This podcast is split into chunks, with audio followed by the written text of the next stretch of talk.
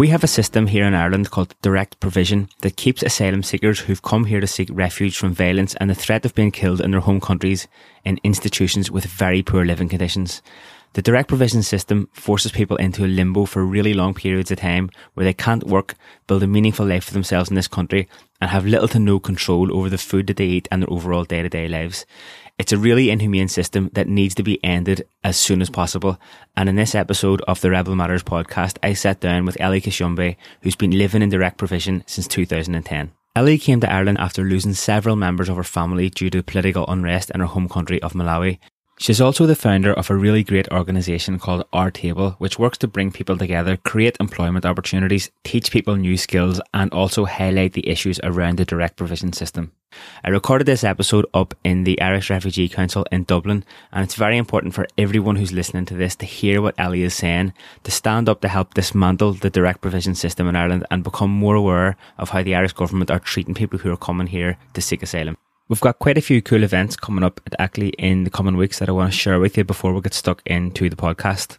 An event that we're going to be holding in Ackley very soon that relates well to this episode is the Lone Moor Long Table Lunch, which is on Saturday the 17th of November, 1 o'clock to 3 o'clock. This event is free and it's a semi-regular event that we've been holding over the last number of years where we set up a long table in the gym and everyone brings along some food and whatever we have there we just share it. We have got some good tunes going on in the background, good chats. We normally put the barbecue on as well if we need to warm something up or cook a bit of meat, and it's totally free. So if you want to get involved, go onto Facebook and find the Facebook event, which is the Lone Moor Long Table Lunch. Let us know that you're coming through that, or just drop an email to info@ackley.ie to let us know if you're coming and if you're bringing someone along with you, so we'll have a bit of an idea of numbers there. A couple of weeks ago, I went up to Belfast for a week and recorded some cracker podcasts with people who I've been really interested to talk to for quite some time. So it was brilliant to get the opportunity to take the time off from Ackley and go up there and make those recordings. So I'm going to be releasing those Belfast recordings bit by bit over the next couple of months. So I'm really looking forward to sharing those with you. Another event that I want to share with you right now is the Palestinian pop-up shop that we're going to hold in the gym on the 16th of December. As some of you know, I was in Palestine twice this year, March and in August, and to say that the Palestinians in the West Bank are living under extreme conditions is an absolute understatement. They're being persecuted from left, right and centre by the Israeli government and the Israeli army. The refugee camp that I spent the most time in the West Bank was the Aida Camp, and it's known as the most tear-gassed place in the whole wide world because the Israeli army spends so much time training their new recruits to go in there, shoot tear gas at people. They've got these launchers, I think they can shoot something like 50 tear gas canisters into that place in one go. And there's videos on YouTube, if you want to go and see it, of the Israeli army attacking a playground and a five-a-side court with tear gas, and the kids have to run away. There's a community centre called the Lazi Centre, which ran a summer camp, which I was a part of this year, that was attacked by tear gas, and the people were actually stuck in there and couldn't get out because of the volume of tear gas that the Israeli army fired in there. The Israeli army also fired a tear gas canister in the window of a woman's house, and she ended up suffocating and dying from that tear gas. And a sniper shot a young boy who was standing outside his primary school from far away, doing nothing, and killed them. So that's the kind of stuff that's going on over there in the West Bank, and we want to do something to stand up against it and show our solidarity with the people of Palestine. As I was saying, I was over there twice this year, March and also in August. In August, I made some really good contacts over there, and I've got a massive project that I hopefully will be able to share the details with you about that in the next couple of weeks, but this is the first part of it. We're going to hold this pop-up shop one day only. We're bringing over loads of Palestinian goods over to Cork, and we're going to sell them to people of Cork as Christmas presents. We're going to have kafiyehs, the traditional Palestinian scarves, handmade soaps, crafts, ceramics, t-shirts, olive oil, and things made from olive wood. So come down and support this project, because it's really essential for me that we do something to stand up and that people know that we're not allowing this to happen to the Palestinian people, and that we show a bit of solidarity. So that's going to be happening on the 16th of December, 11 o'clock to 6 o'clock, once-off event, and we're going to have a lot of class stuff there. So come and support that in the gym on Crawford Business Park in Bishop Street in Cork City Centre. So I want to get stuck into this episode about direct provision, and I want to give you a little bit of background information about the direct provision system here in Ireland. It started in the year 2000 as a way to process asylum seekers as they were coming here from different countries all over the world.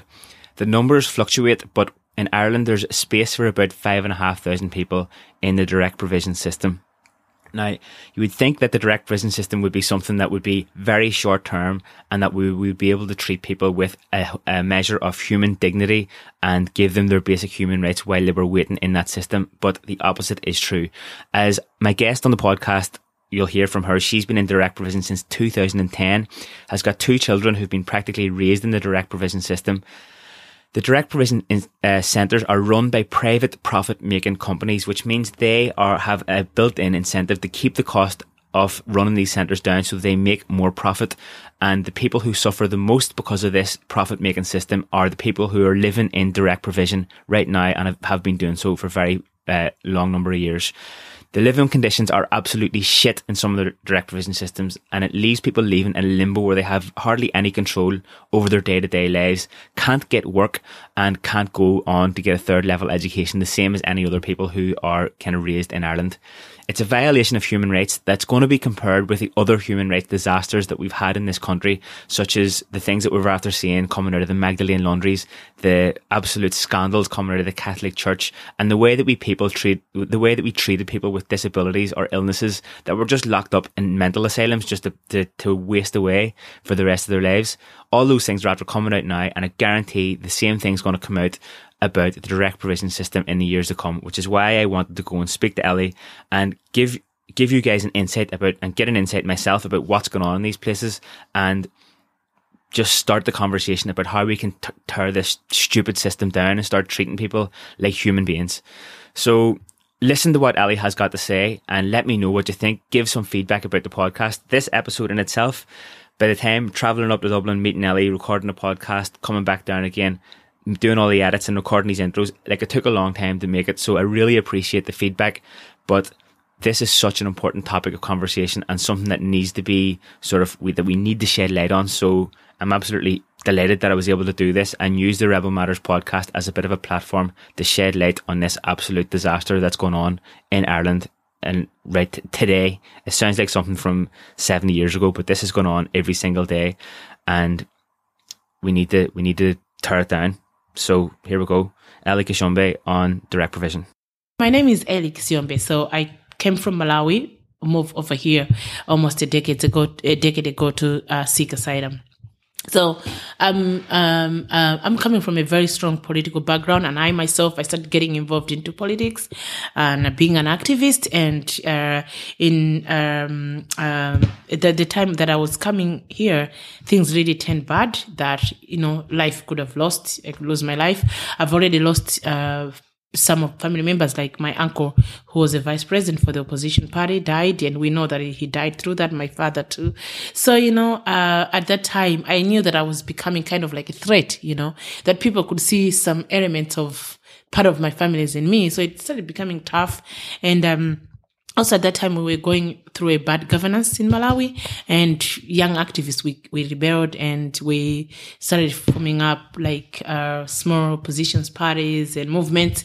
We started, I should say, like, not small, but we started movements.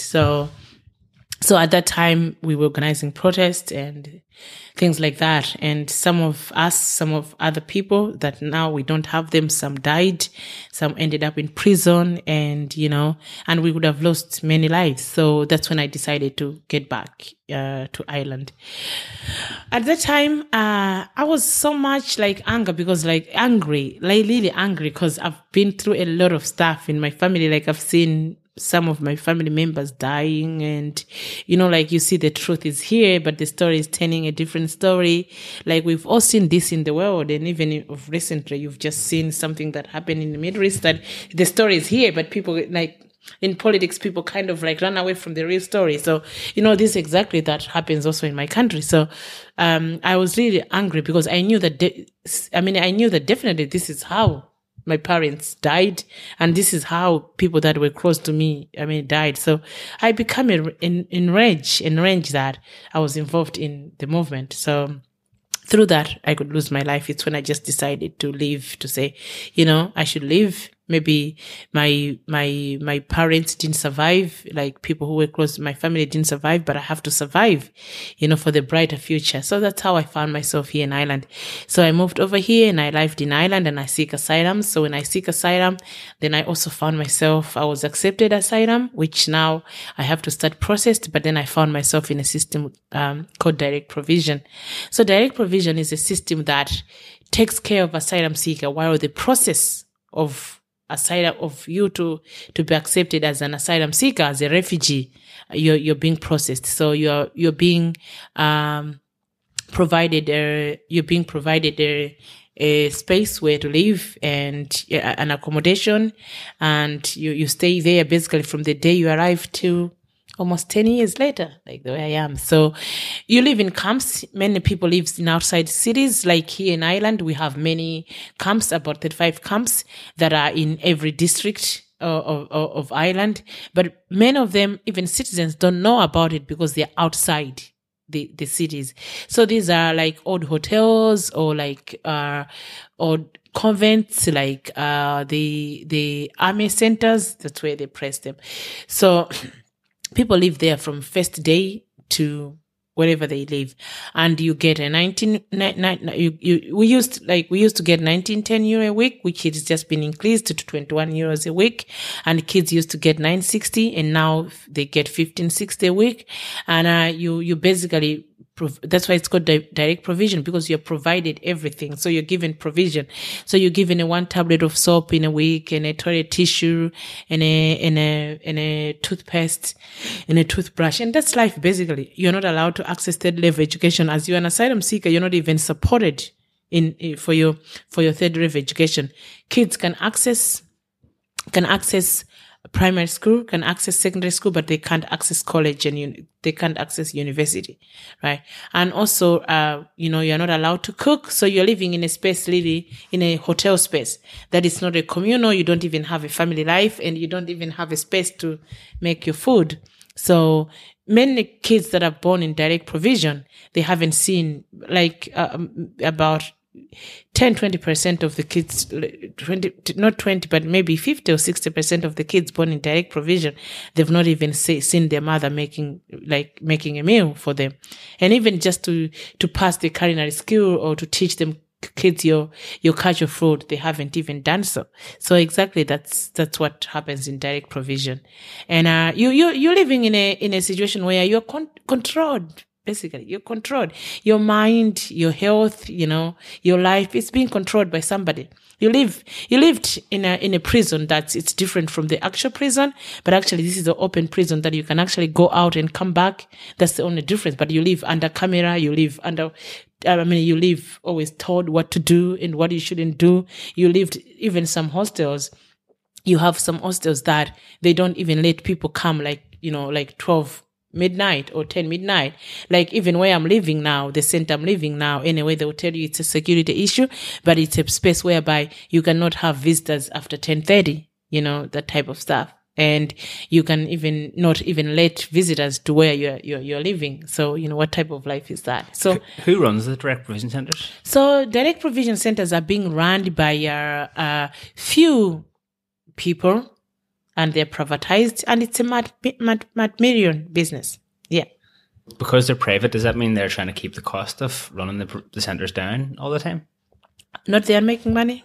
They're making money? Yeah. That's what I mean, yeah. Yeah. So they try and keep the cost of running the centre exactly down. So they can keep the money. So there are few people that runs the centres, and there are few people that they're, benefiting from that. And where does the money come from? The Irish government? Yeah, it does come from the Irish government, yeah.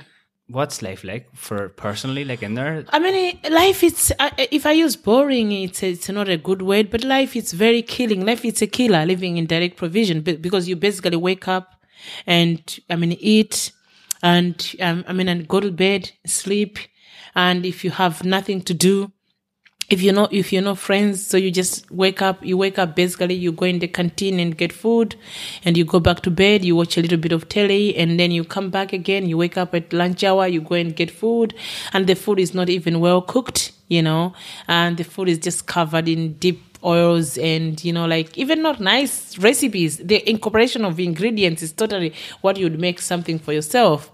And it's just like chips, like lasagna, like what? It's not many of us that we can eat lasagna. Even you're an Irishman, but you can't eat lasagna like 31 days in a week, in a month.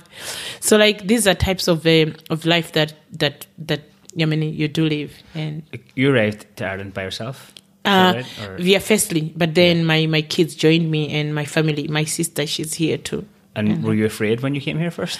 It was really hard because I didn't know much of Ireland. I had to dig a lot of stuff when I got here, and I didn't have much friends, so it was very, very difficult. But I've adjusted really well. That I've made more friends than even many Irish people does. But yeah. And in the direct provision centres, like who else is in that in those centres? Is it people from different countries all over the world?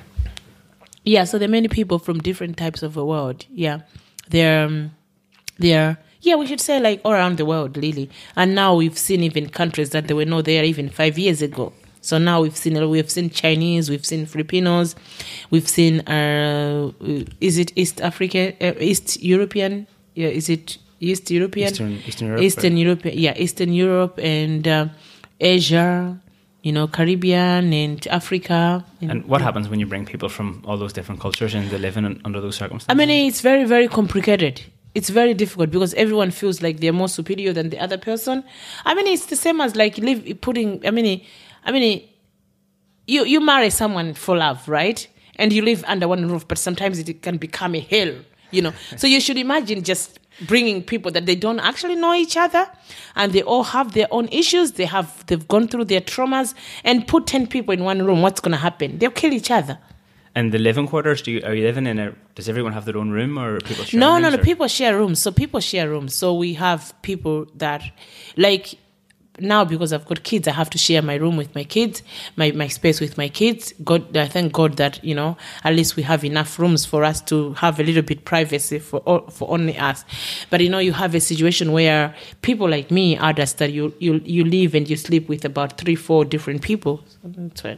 Is the Irish government in Ireland, are they doing the same things as other countries, or are we doing something different? No, here? You are the only country. You are the only country that keeps asylum in this situation, and Australia. That's another West country, it's Australia, but you're also the only country, Ireland is also the only country that does not allow asylum seekers to work. And why is that? I think they don't want to make Ireland look like a safe haven. They want to scare people, and, you know, at least people should not feel like everyone should come to Ireland. I think maybe that's the reason why.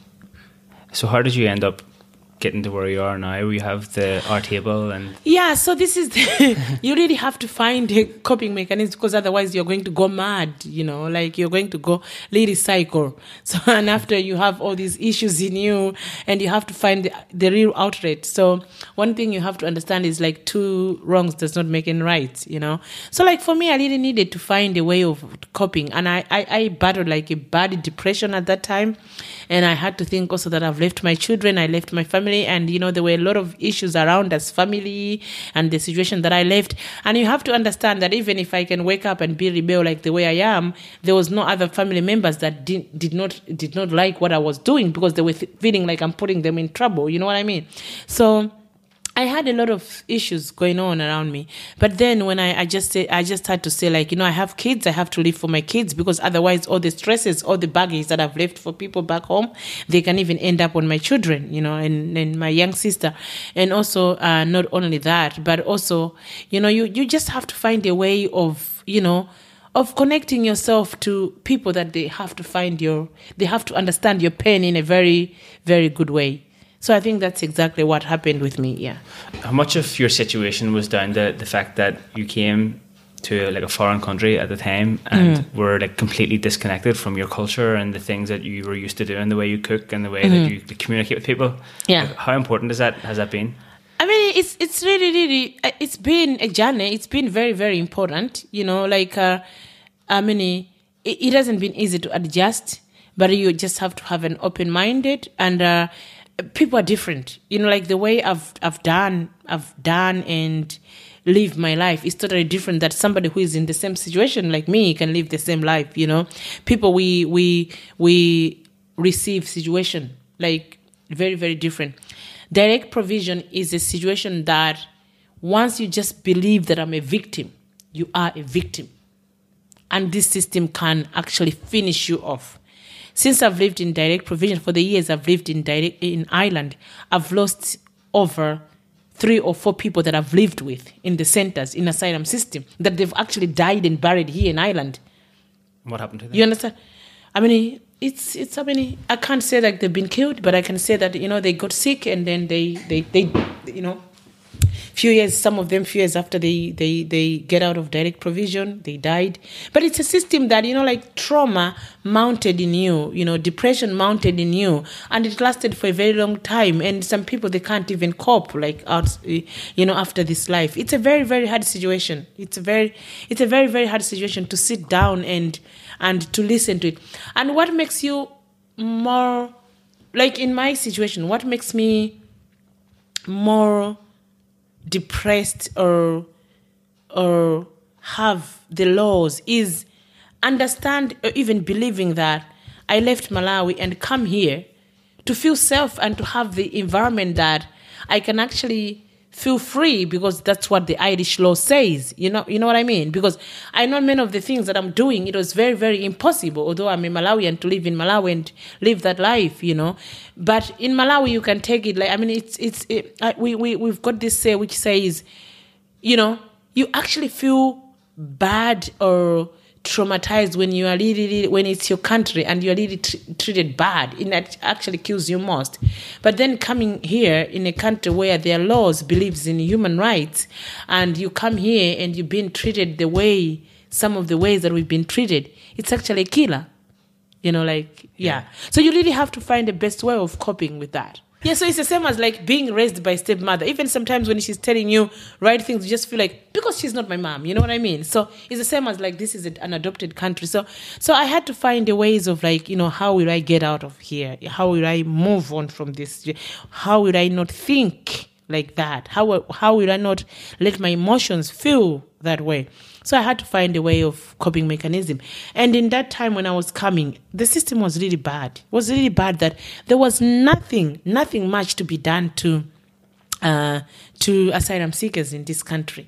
Many of them, it was complete, and now we've seen a lot of reforms, but in that time it was mainly sleeping and doing nothing and eating, right? So there were people, like I was first moved to Ballyhornes. So in Ballyhornes, you know yourself, Ballyhornes, it's a small town. And the people didn't actually know anything about refugees. And they just see like there's these bad people that they've just come from wherever they're coming and they've been kept there. So people weren't that friendly with this community. And there were people that I was thinking like, were these people put deliberately? They were from countries like Libya, Eritrea, that they had no English at all. They don't even know anything at all. So I used to go to the convent and ask the sisters, why can't you come and teach English to these people? And find like information that could be very, very helpful to the people that lived there at that time. At least that it can, you know, change or see the way life differently. So I did that. And even me, myself, I didn't need to find a space that I could heal, you know. And I started doing, like, creating gardens and, you know, just doing whatever we could. And from there, then I started getting moved, because you couldn't do that. Like that's... So they were upset that you were starting to, like, do things? Like, direct provision, you don't do that. You know, you actually... That's why... Up to this year, I think I'm where I am. And nowadays, it actually not makes me believe, but it's true. Why am I here up to now? So you think they moved you out of Ballyhornes because you were being active? Yeah, so I moved from Ballyhornes and then, and because you're being active. What you said about the local people knowing that there was a place there but not really sure what was going on is very similar to the story that's coming out recently in the last few years about the Magdalene laundries. There's a place down there, there's something happening, but we're not really sure what it is, but like we'll just leave it. And now all of a sudden it's coming out like an absolute disaster that was going on, and people are thinking, how did we let that happen? Is that the same thing that's happening now with direct provision? Exactly, it is the same thing, because like people are suffering just around the corner, you know, in front of the in at the back of your garden, and you are living in the front of that garden. But people are going through hell, and you're just like, there are people here. I see people waking up, and what is it going on here, going on there? You know, that's exactly the story of direct provision. Like, how can we change that? Yeah. I mean, it's a mentality, it's to understand, it's to have empathy and have a human feel. And just sometimes, I always tell people, like, sometimes to change things is just to imagine if you are in that situation. And then it's like you have to look at yourself like you are shouting and somebody is not even responding to your cries. How will you feel? And I think droning to that, I think not attach yourself too much, but just to have that imagination, I think people could do a lot. Yeah, you know. Because in every community, in every group, there are always good and bad people. But we can actually easily notice that, you know, I think this group of people means good.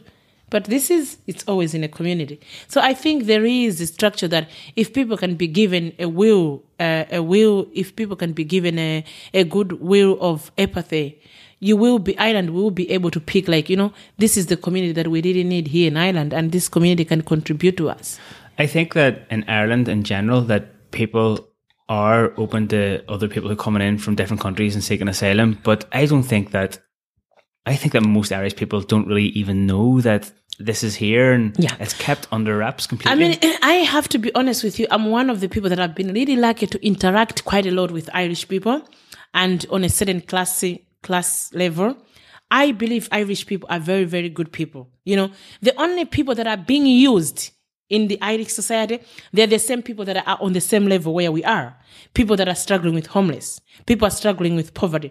But if you're talking of like working middle-class Irish people that really understands that there is a problem here, I've seen a lot of people changing their mind. I've seen a lot of people like, no, I didn't even actually know this, and this is not enough. And I've even seen them doing things very, very different. Just imagine, me and Jack, we met through food. Jack has got a passion of food. He owns a restaurant. I'm somebody who, I have a passion of food. Unfortunately, I can't run a restaurant because of where I am, but I've got so much to give. And Jack and I, we've become friends, like good friends. You know what I mean? So it's the system is being created to undermine people that even are people that can actually do well in a society. But the system has been created to undermine people that you shouldn't see me as who I am. You know what I mean? But you should see me differently. How did your life change when you brought your kids over from Malawi? Nothing did change for me, but I just have to find my way that my kids had to come here. Yeah, but nothing didn't change. I'm still in direct provision. I'm still in the same situation, but I just had to bring my kids, you know. And how does that direct provision thing affect being a parent?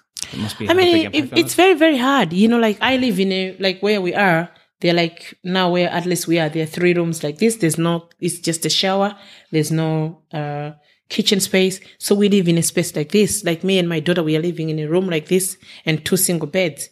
And we live there like 24/7. We sleep in there. We wake up in there, you know, and we don't have like a normal sitting space. Like now we sit on the table and eat dinner and talk to each other, or just to hear like, okay, this is what it is. Like, oh, my school was like this. You know, I wake up every morning, just try to survive, you know, like with the work I do, you know, I don't even have much time. Even from where I am, I'm running now a project which has grown bigger, but I'm really, really struggling because the situation which I am, I can't even drive, you know, I can't even drive myself. So I have to rely on public transport. And you can imagine that I live in St. Margaret's Road, which is in Fineglass. That's the south of Dublin, the north of Dublin. And I'm going to the south of Dublin, which is, there's another kitchen. And I have to travel every day by bus, 2.5 hours going to the kitchen. Sometimes I actually sleep in the kitchen because I can't even travel home because I don't have transport. And sometimes even telling people your story, you feel embarrassed, you know, and you know, this type of things. So it's tough life. Is the Irish government essentially refusing people human rights, such as the right to be able to parent your kids properly and the right to be able to cook for yourself? I mean, that's seem like very basic human rights that are being denied. That's exactly. Those are simple, but that's what the government is denying to give us. Like what other things are being denied with people in direct provision? Now, of course, we fought so hard. Like, I'm one of the activists that we fought so hard to get refugees education. And now you've seen many men asylum seekers now are going to college, but it's not something that just happened overnight. Some of us, we have to fight really hard for that to happen.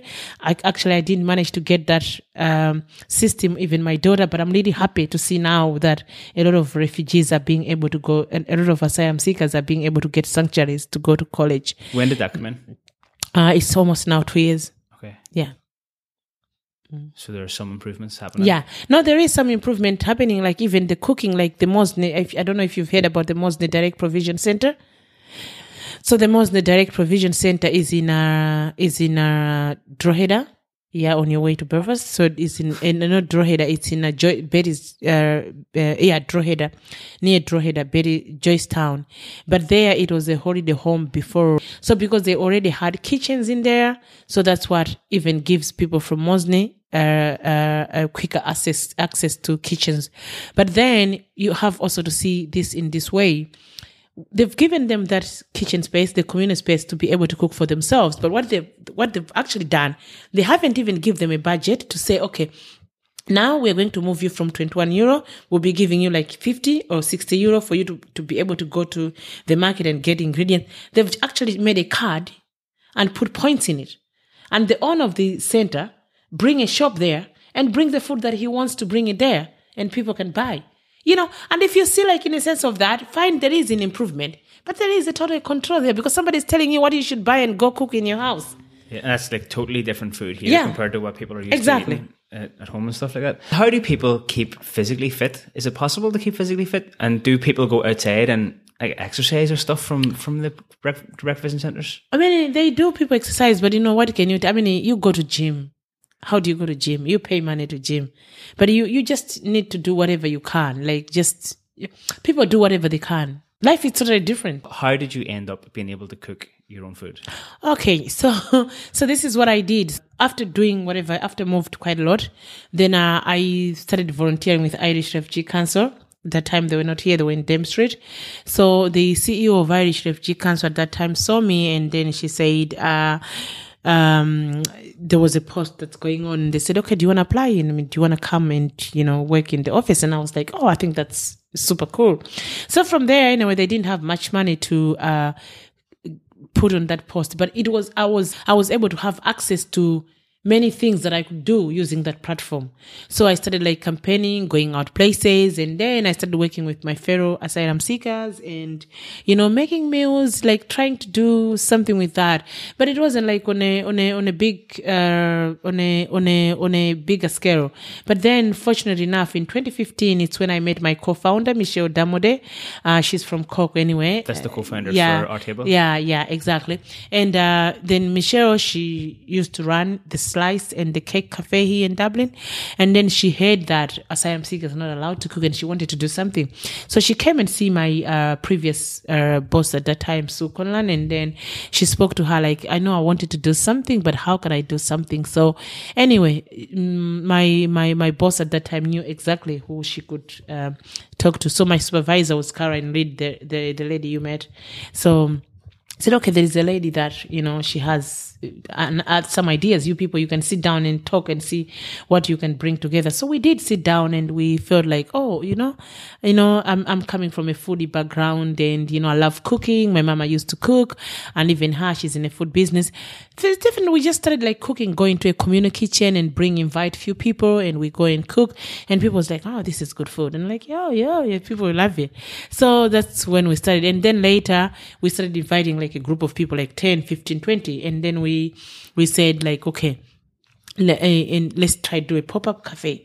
So we did a pop-up for 2 days in Project Arts where we fed over 700 people for 2 days. Like we seen 300 to 400 people in a day and people ate the food and loved it. Was that Malawian food? No, yeah, so I make ethnic food. Like I should say like ethnic food. So I make food from, I'm really lucky that I can cook food from many backgrounds. Yeah, so we just like Malawian food, and which is now I've put many of them in the menu and people are eating like they've never tried something before.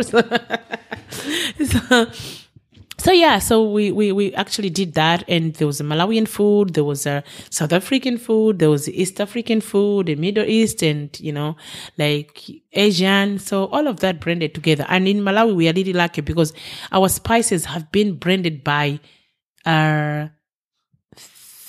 three or five types of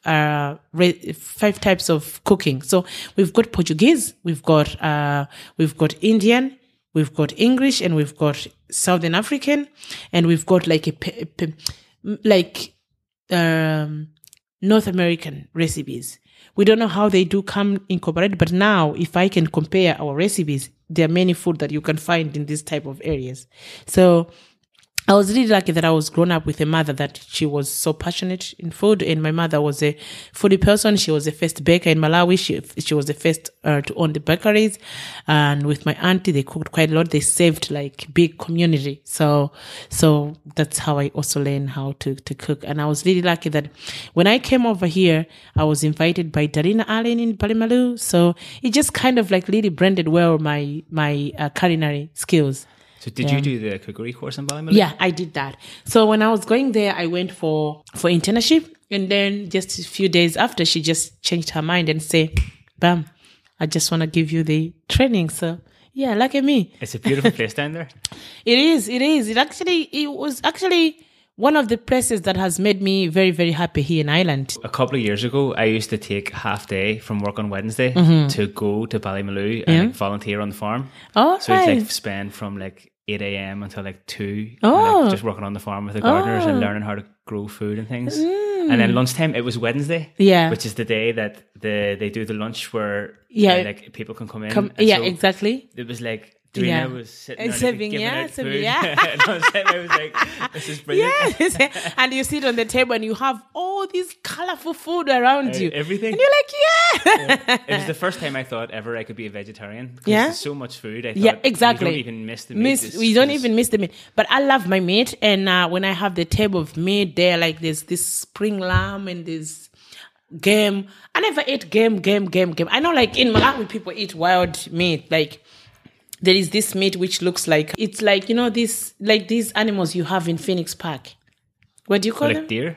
Yeah, deer, yeah. So we have a deer in Malawi that people eat deer. And I ate deer. I've tried deer. I was really good, nice. We've ate we call them forest chicken. Yeah, we've ate that. But I've never tasted a game. In Ballymaloe, it was the first time that I could try game. And I eat game like crazy nowadays, like lamb. It's beautiful. Yeah, no, I was really lucky to be there. And it's one of the places that genuinely, I'm not just saying, genuinely, this is one of the best places that I've been and has made me happy. And I was just there in the right time. So, what's the importance of food to bring people together? I mean, the importance of food is to bring people together, to break barriers. You can actually see how I've connected myself here in Ireland. I've made excessive of people that. Those people are beyond the food that I've put on the table for them. We've gone so much closer than the food that I've cooked, but it's food. You know what I mean? I know while I'm even sitting here, I know people internationally in that where I am right now at the moment, I can't go to Spain, US, Switzerland and get stuck. No. I will always have one phone call to call somebody that I've met here in Ireland over the table food. So that's what food does. I think that maybe something that's a little bit lacking today and that people don't share food as often. Exactly. As we do, we used to maybe. Mm-hmm. There is a bond in sharing food. And if you see if I'm doing the events that people, they want me to, they've paid the money and they want to do, I do it in their own way. But if I'm doing my own events that I've catered food and I've invited people, I always tell everyone, come and take the food from here. I'm not going to save you food because I think giving you a plate of food and you sit down there is disconnecting you. But just come and you take the food. Take this food and just if you want to grab it with your hands, let's do it. I think that's the way. That's the way. I always feel that. So what are you doing at the minute then? Yeah, so today I've been really busy because yesterday I had this, for the past few weeks I've had this event that I've catered for people from EU countries. So yesterday I had this group, it's called Save the City. So Save the City always received over 300 people every year, which comes to Ireland and visit Ireland and also take care of social issues. So they had their first conference yesterday. So I did that catering. And last week I had this group also, which is our academics from all over Europe, about 13 to 15 countries from over Europe, and some they came from America. So we did a coordinate event with this kitchen. It's called the Conflict Kitchen, which is in the US, and but the mission is totally a little bit different with us, but it's kind of like the same highlighting of the social issues. So that's what I've been doing. And my daily to daily mainly is being up in the morning, having interviews like this. And then I go to the kitchen and prepare the food. I'm serving quite a lot of food now. I have a lot of people that have pre-booked us and, okay, we have event here. Do you want to cater the food for us? So that's mainly my daily to day life. Yeah. And public talks and things like that. And are you writing a book?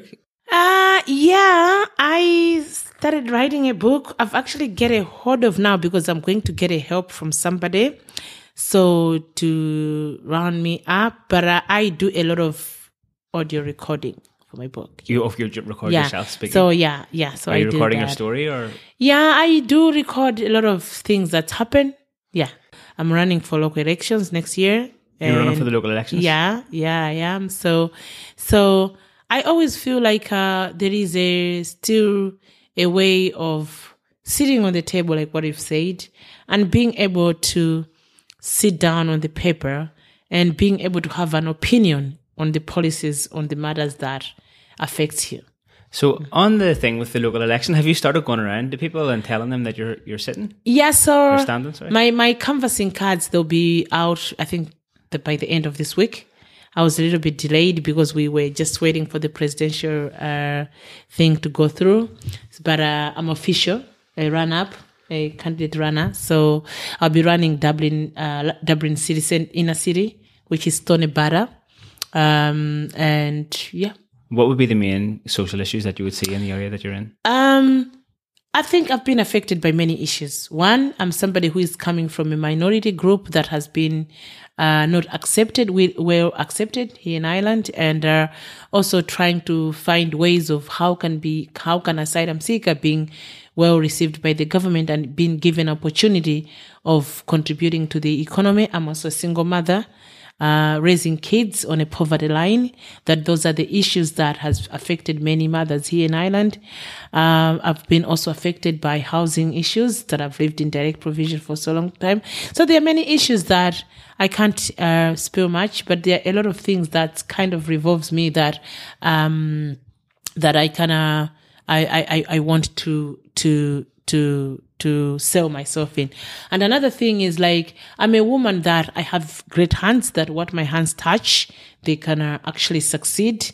So if I've been in direct provision and being able to set up our table and being successfully the way it has been, being able to employ people, pay people, and work with over 20 volunteers and pay tax while I can't get pay. So just think, if I'm a citizen and I've been given opportunity of now, I live here like any other normal citizen, and I run a company that I employ over 50 people. I also think, like, I'm very, very important to a social, economic, global of Ireland. So there is many aspects of me that I think some of them I've proved myself already, which it's very sad that I had to prove, but I've done that already, and somebody cannot deny me that. I'm just saying things that I feel like I'm daydreaming. What do you think the answer is to the direct provision problem? The answer to the direct provision is the government to be able to allow asylum seekers, when they arrive in this country, give them opportunity to integrate in the community and also to access things like social housing, to access work automatically, that they can contribute to the economy, and for them that they're like me, that they want to set up companies, to access the right to start their own company, because at the end of the day, they will contribute to the government, and being able to give them a right for dignity without give them a portion of the human rights, and to end the system. Yeah. The direct provision system needs to be finished completely? It needs to be finished completely, yeah. Is it right to say that you can't get citizenship for Ireland? Yeah. Is it a possibility in the future that you get citizenship, or in future maybe What needs to happen? So I'm not even really sure what needs to happen. For now, it's just like waiting because my case is in process. So for now, it's just waiting. It's very obvious that the direct provision system needs to be finished and people need to, I think for Irish people, need to go and learn more about it themselves personally. And engage with the people and know the people as human beings. Like the way you and I, we've actually sat here together. I don't think the next morning we can meet and we can just pass each other. And even like, I know we're glad that we have a mutual friend, but even if we didn't had any, how would you react after meeting, sitting down with me here? And after, I mean, what will you do after meeting me, like maybe 2-3 days after? You know, so it's kind of like knowing people, because even after here, when you go home, there will be things. They said, like Maya Angelou say thing that people forget what you do, but they will never forget how you made them feel. I think after us living here, you will have a certain feeling about me, like how you felt about the story that I've said to you. And I don't think that's going to get out of your mind. So that's a starting point with people, because that's what actually make you want to see the person again, or want to engage, or want to do something about that issue. I was sitting in a taxi one day from the kitchen, and I had this taxi man who brought me from city center to Bray. So, you know, it's a long journey, right? So we were sitting in a taxi, and we started talking. So I don't know what, we didn't talk like for 5 minutes once I get into the taxi. And then he started like asking me about all the stuff that the food that I'm carrying. So I started telling him what I do, and then he was like, I think I've heard this on the television. I've read this in a newspaper. Is it you? And I'm like, shit. And I'm sorry, use the language. No, you can curse. Yeah. It's like, but this is how he reacted. He was like, no. You know, when I heard this on the radio, I didn't hear what I'm hearing now. Then why my government is doing this? My government is allowing people that they don't have much to offer. But people like, are you serious? Are you serious? And I'm just like, yeah, I'm serious. This is where I am. And I'm not trying to say like everyone does not need protection or does not need to be given safety. Everyone deserves that, you know. But also the government knows that. If we can actually do this type of situation, if we can actually allow people like the way this type of a woman or other people like her, they are, it's actually going to be good to our country. You know what I mean? But it's also because the government, for me, I feel like their policies are racist and they kind of like try to bring things that can only divide us. That's why they allow situations that maybe you find many people that have already been destroyed by the system and they can just get out of there and just rely on social welfare, you know, and they've got nothing to do. And so that people, the people that are coming from working class or are coming from the other side of the life, they should be like, oh, you know what?